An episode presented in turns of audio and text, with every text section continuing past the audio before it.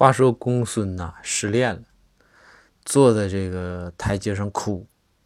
包大人呢就走过来安慰公孙，说：“公孙呐，说别哭了，这人生啊，谁还没为女人哭过呢？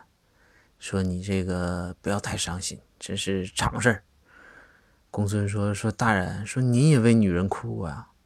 包大人说：“那当然了，我最早为女人哭的时候，差不多四五岁吧。”公孙说：“哎呦，大人你高啊，厉害啊，四五岁就谈恋爱了。”包大人说什么玩意儿？四五岁就谈恋爱了？我四五岁的时候，我淘气让我妈打了，